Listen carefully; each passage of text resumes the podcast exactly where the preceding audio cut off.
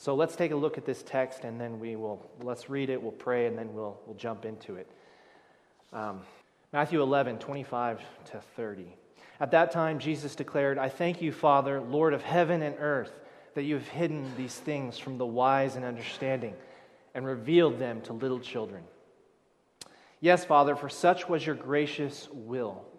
All things have been handed over to me by my Father, and no one knows the Son except the Father and no one knows the Father except the Son and anyone to whom the Son chooses to reveal him.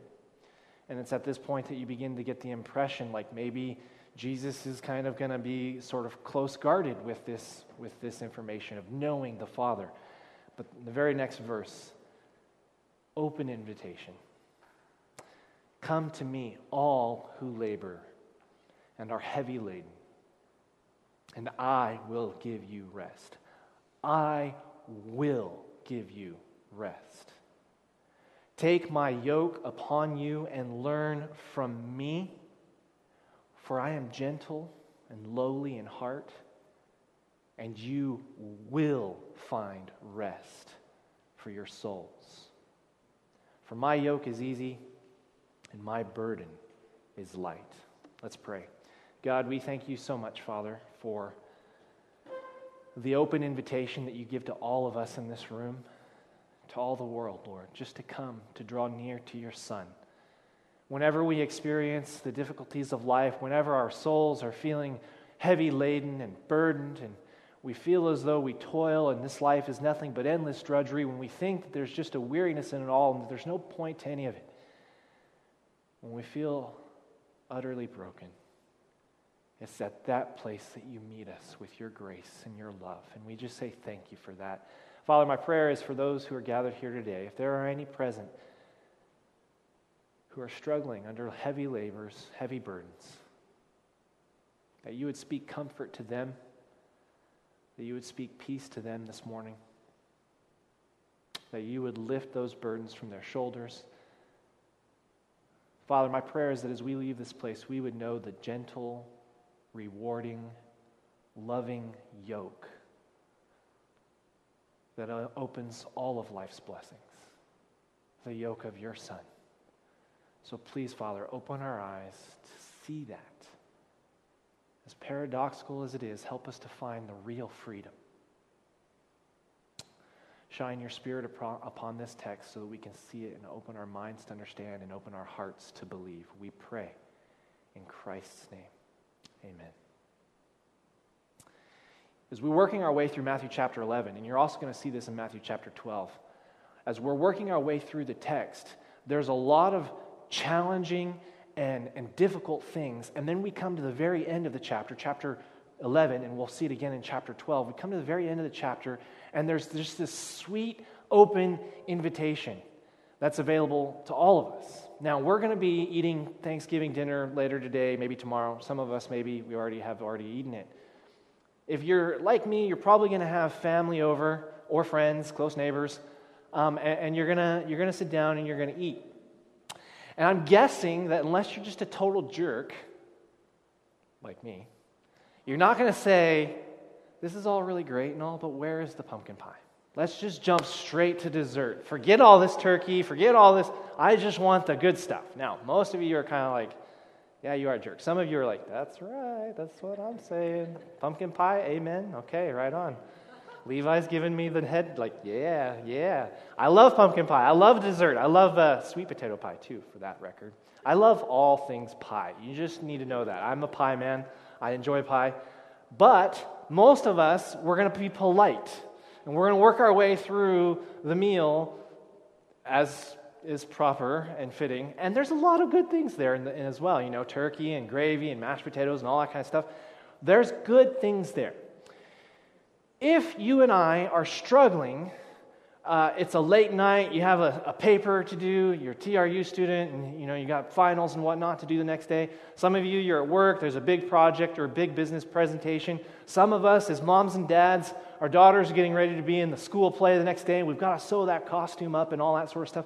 You know, at the last minute, at the 11th hour, it's late at night, you're up late, you're tired. One of the things you can do to kind of boost your stamina, to kind of give you that extra little jolt to keep going is you can drink a sugary caffeinated beverage. You can eat something with a lot of sugar or, or, a lot of caffeine in it, and it'll give you that jolt that keeps you going. That's an okay thing to do every once in a blue moon. But for those of you who are more health minded among us, who are more health conscientious, you know that if you're wanting to really develop stamina and endurance, that's the worst thing you can do. To constantly be turning to the sugar and the caffeine, the dessert at the end of the day to give you that extra little boost, that extra little stamina to keep you going. If you really want to develop stamina, if you really want to develop endurance, there's a whole lot less sitting on the La-Z-Boy and eating Twinkies, and there's a whole lot more of going running and walking and exercising and eating right and eating your vegetables and all those sorts of things. It is actually the savory meal which provides the nutrients that you need to get through the day. The little sugary dessert at the end just tastes good. It's got some sugar, it'll give you that quick pick me up, but really, true stamina is based upon the meal that precedes it. When we look at Matthew chapter 11 and Matthew chapter 12, we're going to find it here at the end of chapter 11 and again at the end of chapter 12 this amazing, wonderful, sweet, just delicious invitation. But don't yank those verses out of context. They're preceded by a great deal of substantive meat that we have to chew through. When Christ offers us this information, this invitation, come to me, all you who labor, who are heavy laden. It's important to remember that this comes at the end of a very challenging, very intense dialogue that he's had with the crowds. Just to kind of refresh you of what's come ahead, you've got John the Baptist. He's gone out preaching in true Baptist fashion, fire and brimstone style preaching type of sermons. He's telling them, you know, the axe is laid to the root of the trees, and the Baptist is going to, he's preaching about that God is going to burn us all to the ground. And the crowds are enjoying that. They're eating that up. Jesus comes along, totally different style. He's going to parties, he's drinking, he's enjoying himself, he's performing miracles, he's healing people. And Jesus makes a statement to the crowd. He says, you know, it didn't matter how we preached it to you. It didn't matter whether we came preaching fire and brimstone. It didn't matter whether we came with sugar and sweetness. It didn't matter whether John the Baptist is telling you, you all better repent. It didn't matter whether I'm coming here saying, you're blessed because the kingdom of heaven is at hand. You guys, you just didn't want it. Then he turns around and he says, you know, when it comes to certain cities that he's been ministering in, Bethsaida, Capernaum, he's saying, Tyre, Sidon, and Sodom are in a better position than these cities because they didn't have the opportunities to hear the message that you guys had.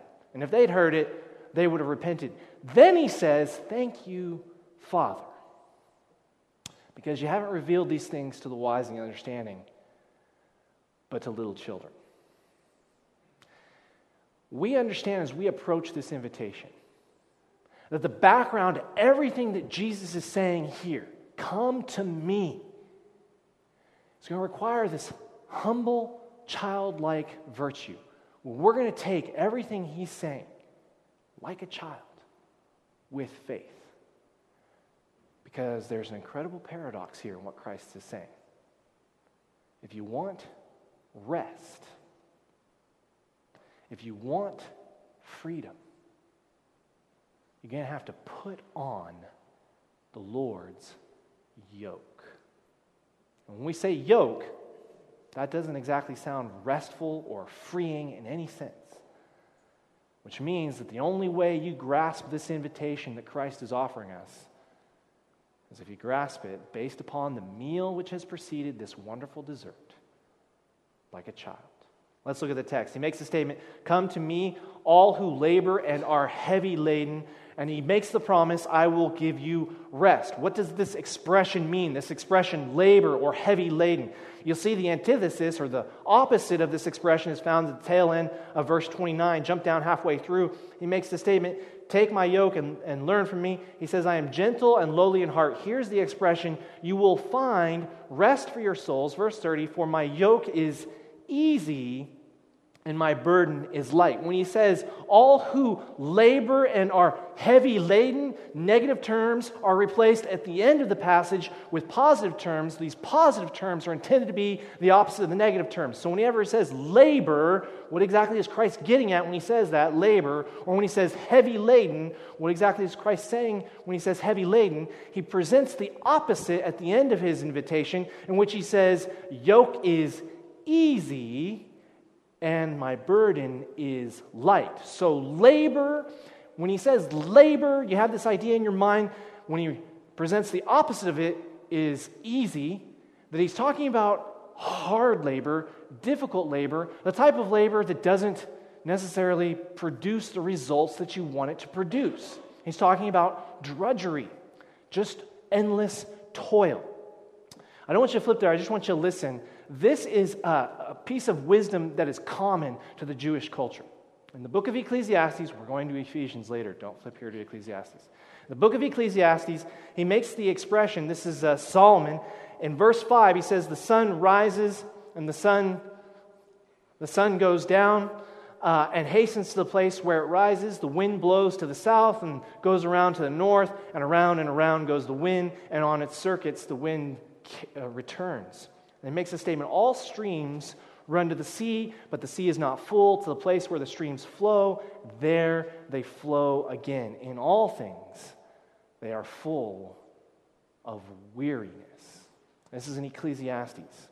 The author of Ecclesiastes, Solomon, presents this picture of the earth. All things on the earth and the earth itself.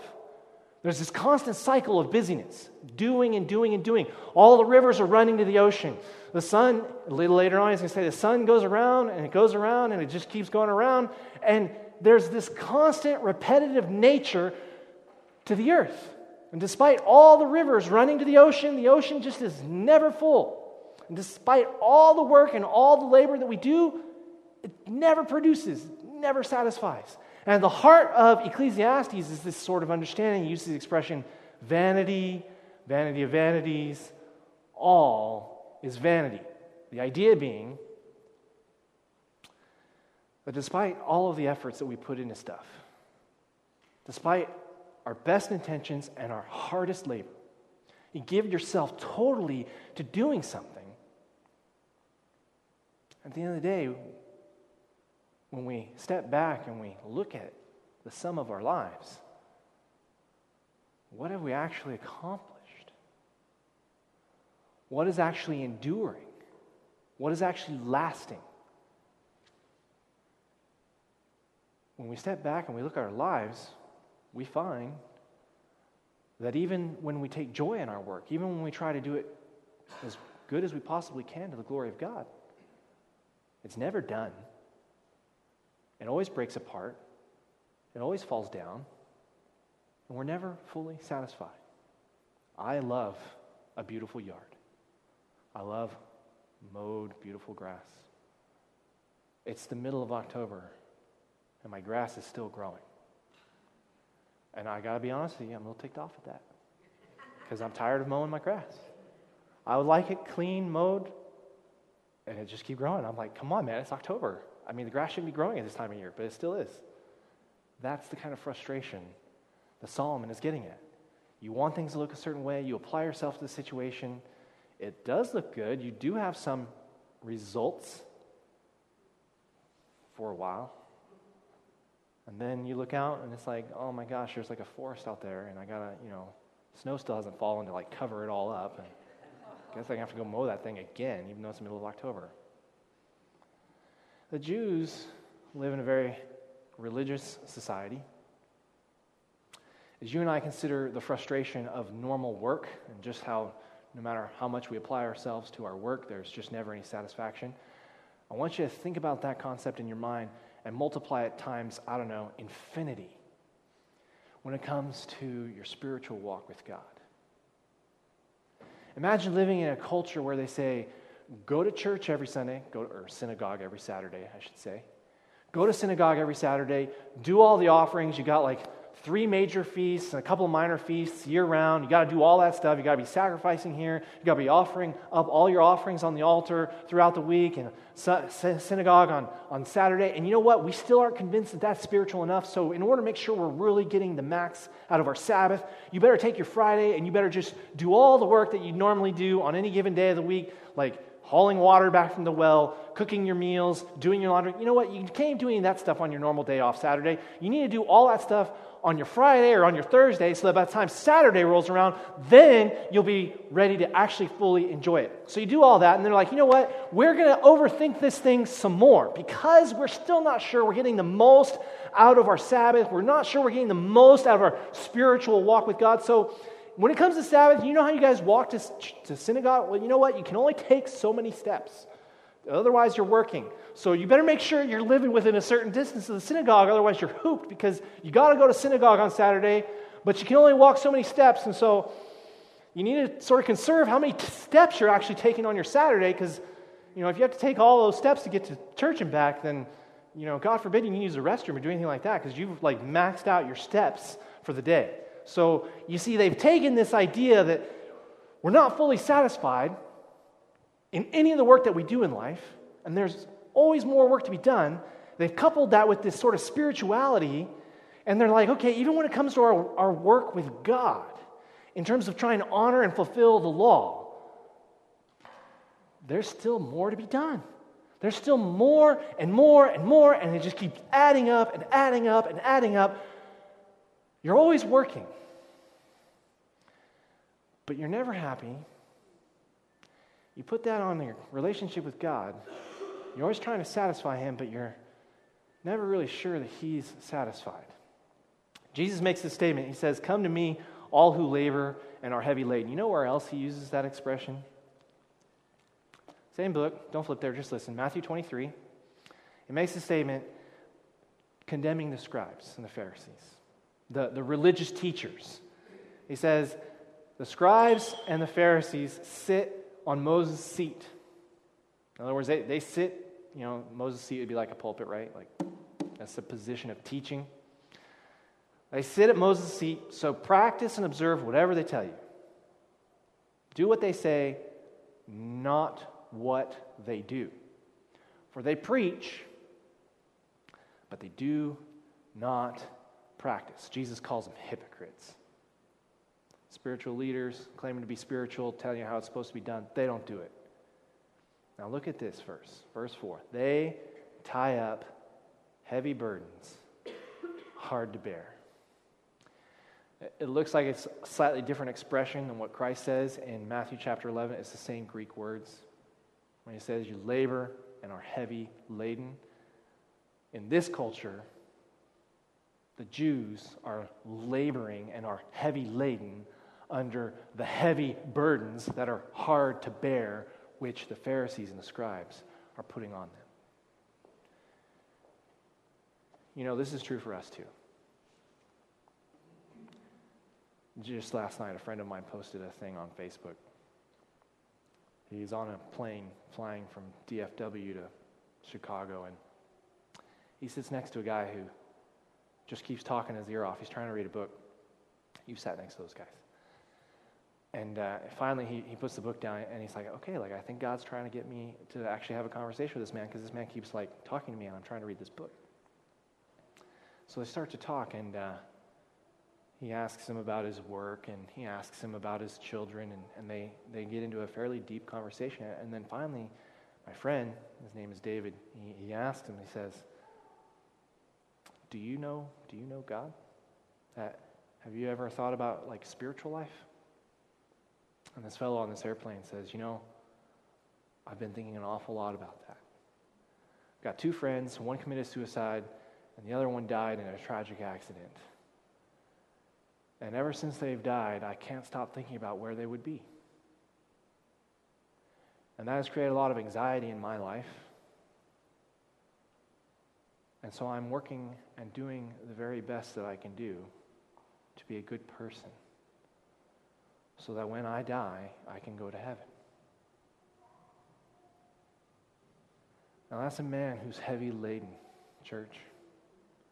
That's a man who's bearing up under a tremendous burden. If you have any friends who are Islamic, who are Muslim, just pose that question to them. What's it going to take for you to get to heaven? Fingers crossed. Praying five times a day. There's pilgrimages, there's journeys, there's prayers. At the end of the day, I, I don't know, man. It's a scale, and I'm not sure where I'm at, if I've tipped those scales or not. Bearing up under a very heavy burden. You and I, we experience this.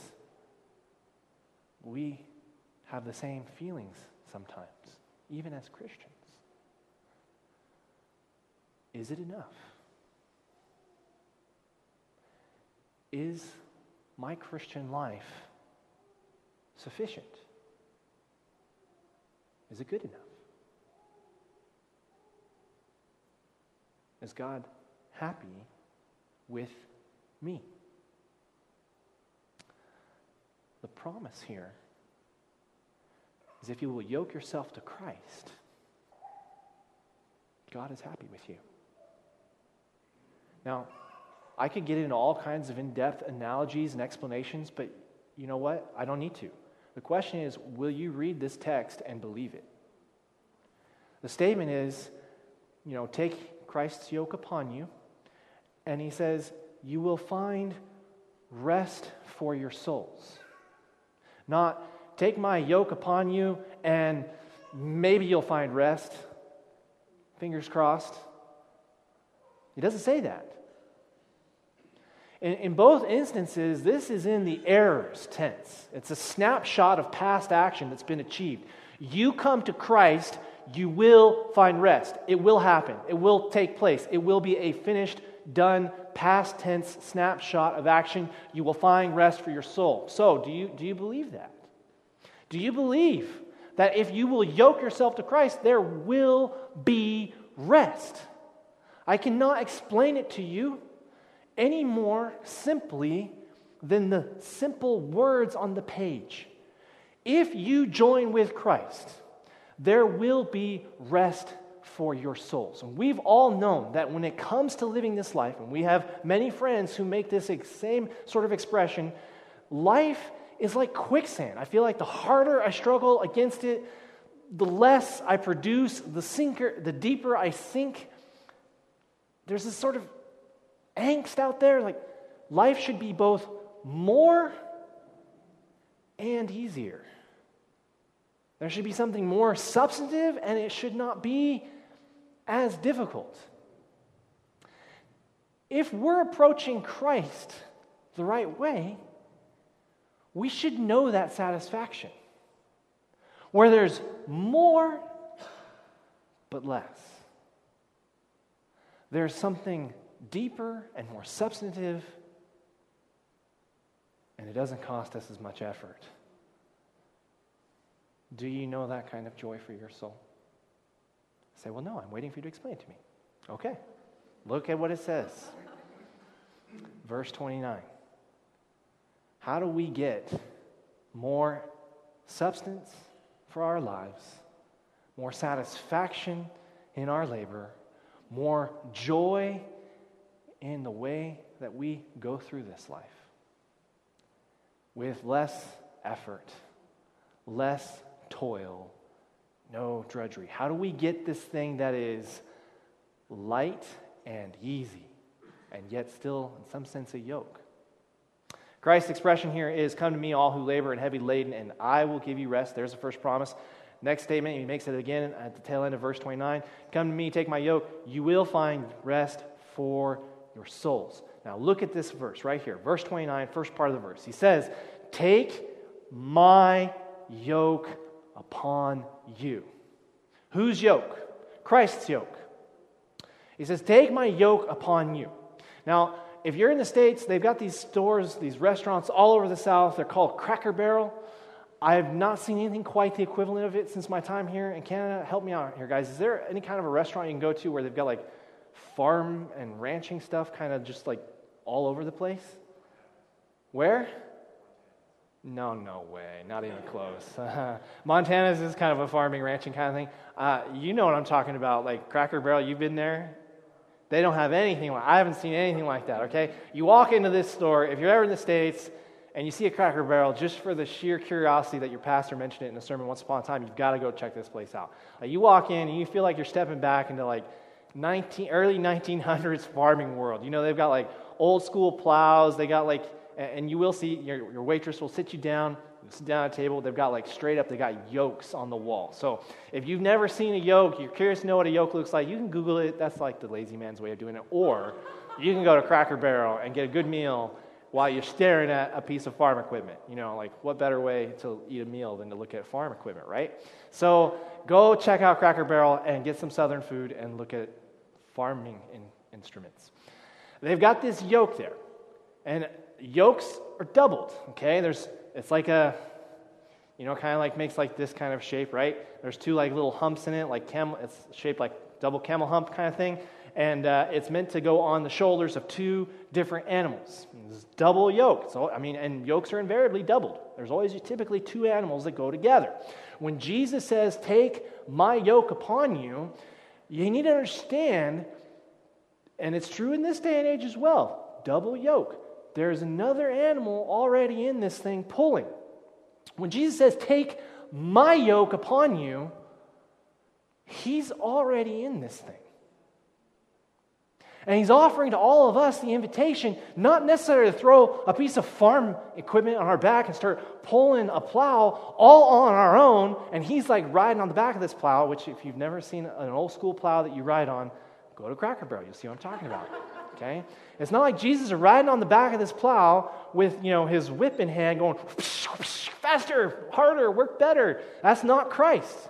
When he makes the expression to us, when he offers the invitation to us, take my yoke upon you, we understand that wherever we're at, we're in a bad place because we're heavy laden and we're burdened and we're laboring. When Jesus says, Take my yoke upon you, he's under the yoke which means that you are bearing whatever there is to bear alongside of Christ. And he promises us that it's light and easy. When you go to Cracker Barrel, ask to put the yoke on your back. They will not let you do it, but just ask. and then come tell me about it because I, I get a chuckle out of what they say if you put the yoke on your back, it's going to weigh a ton.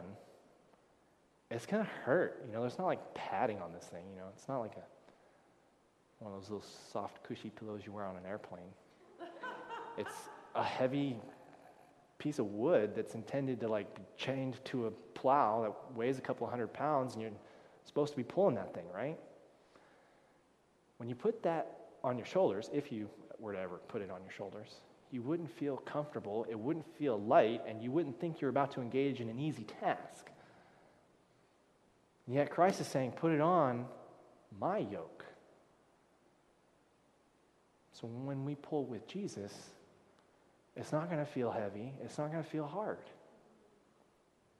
How do we do that? Look at what the verse says Come to me, all who labor and are heavy laden, I will give you rest. Take my yoke upon you. And here's the substantive phrase learn from me. The essence of the Christian life, the totality of what we're trying to do, is to be happy, is to get more for less.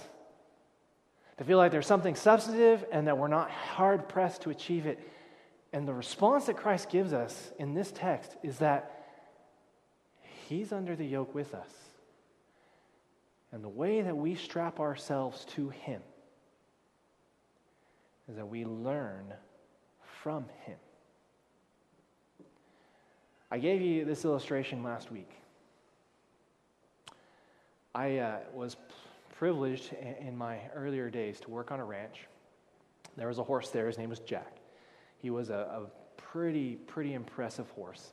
And uh, he, he was a colt. I was working on George Menifee's farm, and uh, he was a, a, an up and coming colt. And, and George Menifee, one day I'm out hauling hay, and George Menifee had to break this horse because all horses have to be broken. He strapped him to a harness so that the animal would start to understand and get comfortable with the weight of the harness on him. But of course, the animal naturally rebels against that. It's unnatural, it's not something that he enjoys. And so he started to pull, and he, he tied this harness to this tree, and the horse is pulling against the tree and bucking and trying to rip the, the tree to shreds, and of course, isn't able to do it. I walked by after about an hour of this, and the horse is laying on the ground, foaming at the mouth. He scraped his nose against the tree. He's got blood and foam run, running down his face, and it bothered me. And I, I was sitting there talking to George Menifee, and he, he said, You know, it is an unpleasant thing. But this horse needs to know that he will get the most glory by trusting his rider.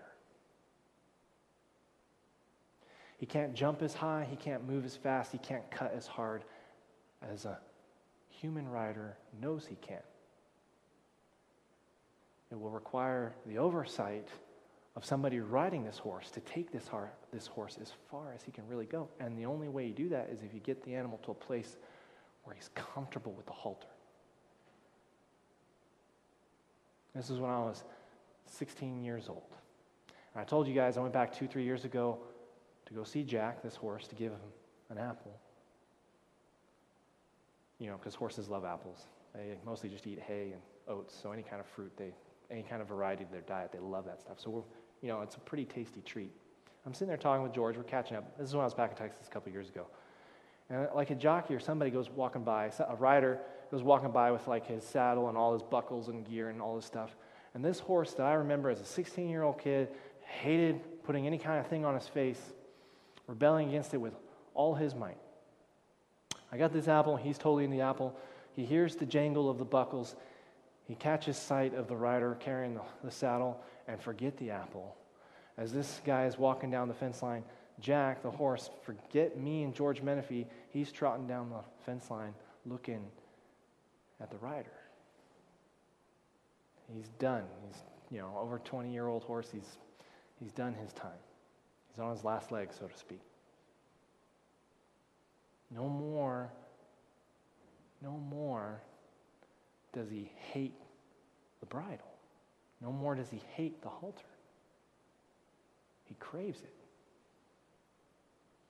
This animal won two state polo championships, became a polo horse, three national conferences. Magnificent animal unbelievable talent. It lives for the roar of the crowd, loves to have a rider on his back. He's tasted something of the glory. He's come to understand something of the joy and the honor of competing and performing well. And now he lives for it. It's no longer a difficult thing to have, I mean, you know, 150 pound, 200 pound man on the back of a 1,400 pound animal. That's an afterthought. He doesn't even phase the horse. The burden of a jockey, the labor of a bridle, what was initially perceived by the animal to be pure cruelty, slavery at its finest, now it's like, whatever, this is fine, I can do this. In fact, it comes to cherish the bridle as the gateway to competing on the field, hearing the clap and the applause of the audience. And I told you last week what Jesus is going to say to us is going to sound arrogant. We're not going to like it. We're going to buck against it. I know, I did too.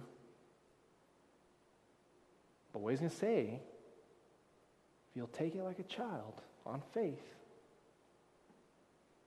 you'll know joy. You will know easiness.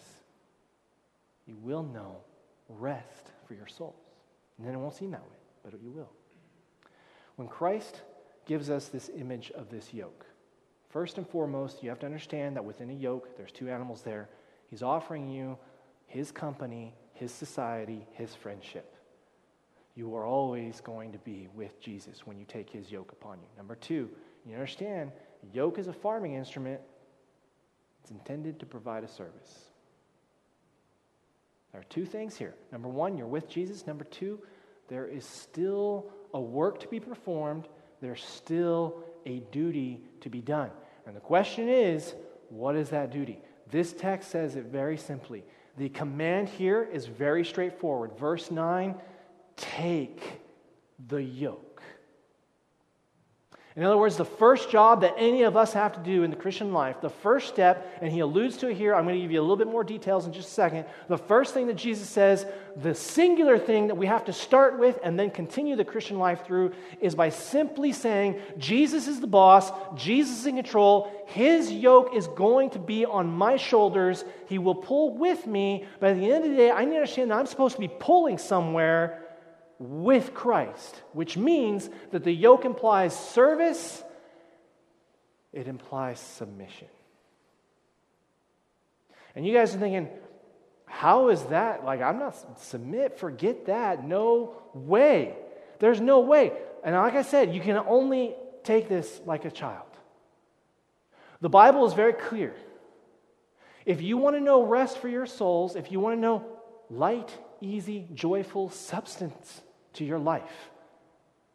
The clue to your success, the key to you being happy in life is not you doing whatever the heck you want whenever the heck you want to. And I know that goes against everything that we understand in our culture. We are a commitment phobic culture. We just would rather all of us keep our options open. And yet the scriptures are clear that's the wrong way to find any kind of substance substantive, lasting happiness or joy in your life. Now, flip with me to Ephesians chapter 5. And everybody get prepared to be offended because it's going to happen. Okay? Which is why I built up to all that with like, take it like a child on faith and all that kind of stuff. It's true. Verse 22. Now, sorry, we're going to start at verse 19, verse 18, where the sentence begins. Makes a statement don't get drunk with wine. What happens when you drink too much alcohol? You lose control you lose control of your faculties, you get drunk, right? So the antithesis of that, don't get drunk with wine. He says, be filled with the Spirit. Okay, you understand? The Spirit is what you receive at the moment that you yoke yourself to Christ. It's that indwelling presence of God in your life that guides you, that directs you, that shows you the path which you should walk in. It says, don't get drunk because you lose control. Rather, pursue being filled with the Holy Spirit. What happens as a result of that? Uh, a couple of things. You address one another in psalms and hymns and spiritual songs. So you're, you're worshiping God. He says, singing, making melody to the Lord with your heart, giving thanks always. Thanksgiving, quintessential nature of a creature before his creator is to give thanks. And for everything to God the Father in the name of the Lord Jesus Christ. In verse 21, submitting to one another out of reverence for Christ. To take the yoke on implies straightforward submitting to Christ here, the expression is submitting to one another out of reverence for Christ. It is not possible as Christians for us to say that we are filled with the Spirit, that we are worshiping God, that we are grateful for the things that God has given to us in our life if we are not first submitting to Christ. But any submission to Christ, as verse 19 makes emphatically clear, will naturally involve a submission to the God ordained, biblically ordained authorities that God has placed in your life. A worshiping person is a submitted person. A spirit filled person is a submitted person.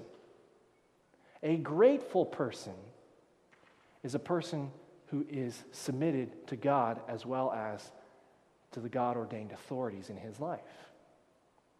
Now, so far, so good. For starters, I'm going to say men submit first. So just skip over verse 22 for a second and come back to that. Let's start in verse 25. Husbands, okay, men, all right, good, all right. You have to submit, okay? Submit. Husbands, love your wives as Christ loved the church and gave himself up for her, that she might that he might sanctify her, having cleansed her by the washing of water with the word, so he might present the church to himself in splendor, without spot or wrinkle, or any such thing, that she might be holy and without blemish. In the same way, husbands love, should love their wives as their own bodies.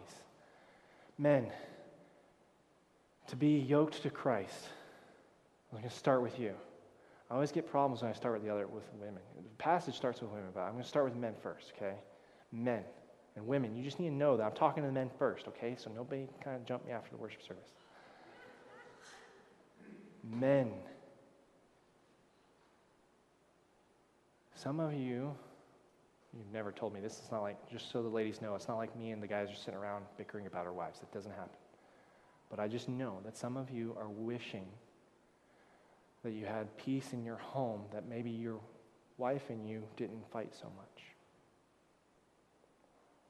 The problem here might partially be with your lady, but it's with you as well.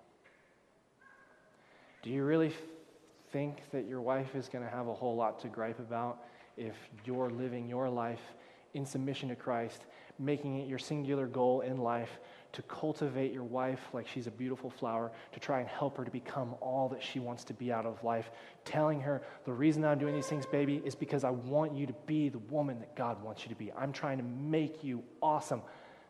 Not in the sense that I'm like, ah, this is stupid. I don't like that. Oh, no. Why don't you do the dishes? Go do the laundry, blah, blah, blah. That's not what I'm talking about here. And I know some of the ladies are hearing that are like, that's right where your mind is going. That is not what I'm saying, okay? In the sense that you know your wife is beautiful. That's why you married her. I mean, the passage is explicitly clear. The passage is saying that Jesus' desire from the church is that he would wash us and sanctify us so there's no spot, no blemish, no wrinkle, that we're perfect. He died on the cross, he washed us of our sins, and now he's beginning a work in our lives where he's working on those rough spots. Nothing brings out rough spots than marriage. Whatever character flaws you guys have, I promise you, you can hide them from me. I hide most of mine from you. All right? Straight up. My wife had a headache this morning and couldn't come to church, and I was like, thank you, Jesus. Because I know after church, she'd be like, let me tell you about some of his flaws. So I'm not, you don't get to, and that's one of the ones that she would mention, by the way. You say stuff about me in the pulpit, I don't like it. Um, we're joking. This is Thanksgiving. We're having a good time. Listen, and I don't want to know you, like, nobody come up to me and start, like, telling on each other about what, you know, about each other, okay? That's not the point of what I'm trying to say. Here's what I'm saying. If you got flaws, you probably didn't know the flaws you had until the day you said, I do, okay? And then from that moment forward, they all came out. Well, sooner or later, some of you are looking at me like, sooner, sooner. Like I said, you don't need to tell me anything. I don't need to know. Okay, that's not what I'm saying. Christ's desire for the church is to chip away at those flaws, which means men. Christ's desire for you is that you would lead in your home in such a way, cultivate your wife and your kids and your family in such a way that they would be like Jesus, that they would not grow nasty character flaws. And when you marry a woman, you know, sometimes she's already got those character flaws, and it's not your job to look for every opportunity to point those things out to her. On occasion, after the fight, many days later, you might mention it. Remember, your desire, Christ's desire for you is not that you would just put up with your wife that you would love her and cherish her and seek not only for her to be beautiful in appearance, but beautiful in character. Your wife is your responsibility. And if she understood that, that your desire was for her to be the most beautiful person, not only in appearance, but in character, the most beautiful person ever, and that your goal as man was to lead her and your kids in such a way that you would be the postcard family, if she understood that every time you brought up some minor disagreement, and every time you brought up some issue, that your goal was not to like point fingers or castigate or to lay blame, but so we could grow as a family through the difficulty. If she understood that was your goal, and if that is your goal, if that's your heart, I promise you, you can have these discussions.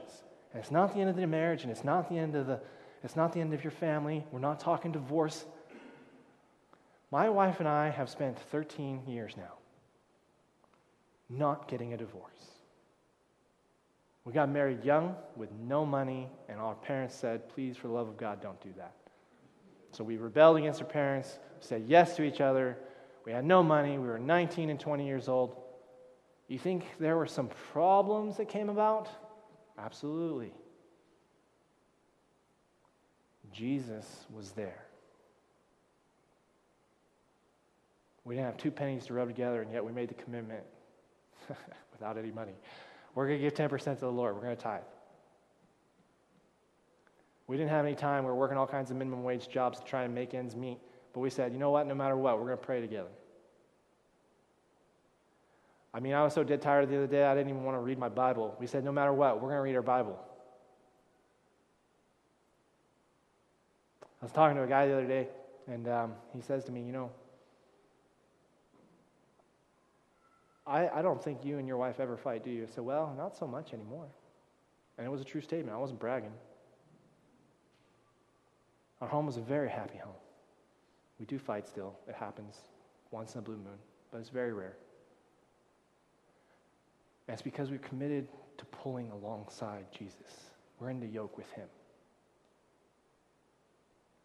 If you were to tell your wife that your desire was for there to be peace in your home, for your home to be the happiest possible home, and that you as a man were going to take your responsibility in submission to Jesus Christ, and that you, in submission to Him, were going to do everything possible to making this the best possible place on earth for your kids, for your wife, and for anyone who might come to enjoy the hospitality of your house. You would find unbelievable joy in that. Number two, now here's where I usually get into a little bit of trouble. Look back at what it says, verse 22. Wives, submit to your husbands. And I know why you don't want to so often. Because most of the time, when those arguments come about, speaking on behalf of the men here, our hearts aren't entirely right in those arguments. And our desire isn't necessarily to cultivate the home and to turn everybody in that home into the most beautiful person possible. Too often, our time, our, our purpose in that moment is just to be proven right, just to win the argument at the expense of the relationship. That's why wives don't like submission, because it's not in Christ what the men are often demanding. And yet, ladies, the word says what it says. Wives, submit to your own husbands. Look at this as to the Lord. The husband is the head of the wife, even as Christ is the head of the church, his body, and is himself its Savior. Now, as the church submits to Christ, so wives should submit. That's what the text says. I'm going to give you a little hint.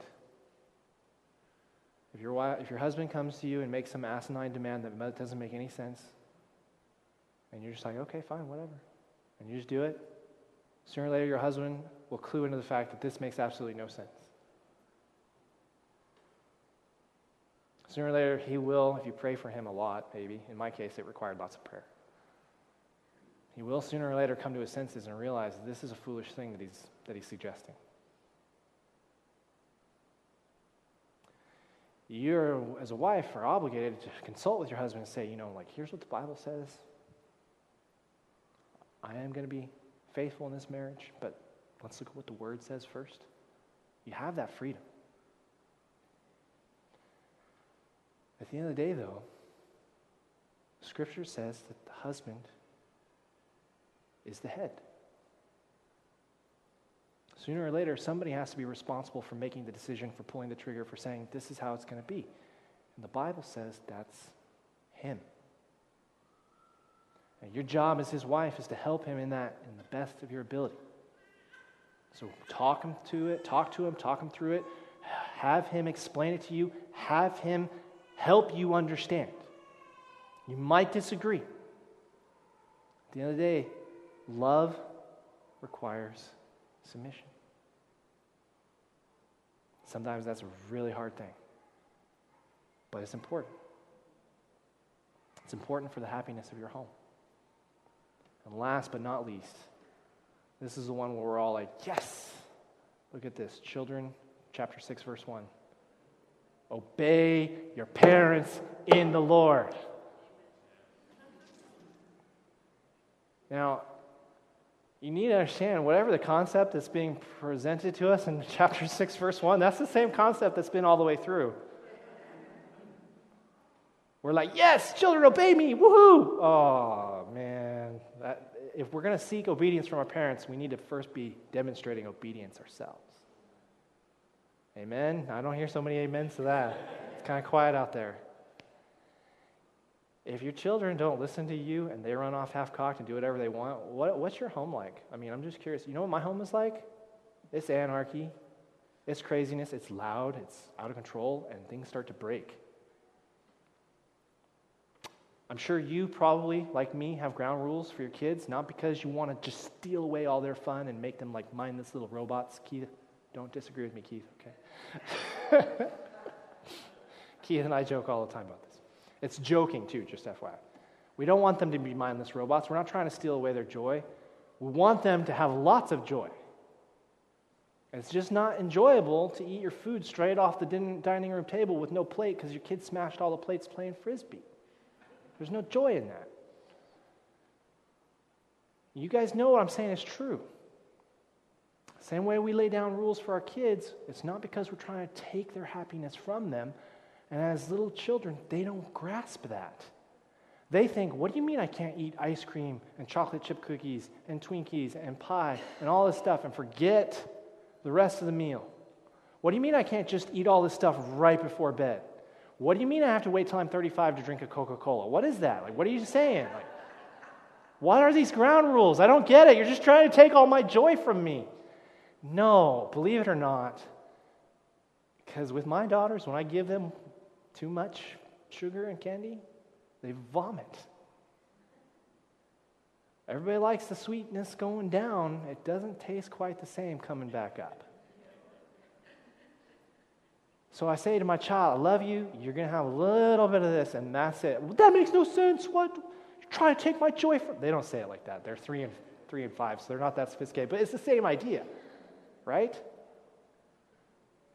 If that's how it is with our kids, if our biblical requirement before God is to teach our children to obey us as parents for their joy, and everything that has followed is the same. Husbands and wives, husbands, obey the Lord. Starting there, men, obey the Lord for the sake of your joy. And wives, it's the same. It's for the joy of the home. As we close, we're going to leave here and we're going to go and we're going to eat lots of turkey and we're going to eat pie and dessert. There can be, for a moment, joy in the dessert. Desserts are great for dumping lots of sugar in our bloodstream and getting us all jacked up so that we can go on to the next thing. If you ignore the Bible's teaching on submission to Christ and how submission needs to be worked out in all the different spheres of your life, you can make it go round for a while. But it won't last. There won't be any endurance. Sooner or later, that, that bus is going to break down. So, Bridge Baptist Church, my encouragement to you is that you would submit to Christ, take his yoke upon you for the joy of your home and for your own joy in your own life. Let's bow for a word of prayer.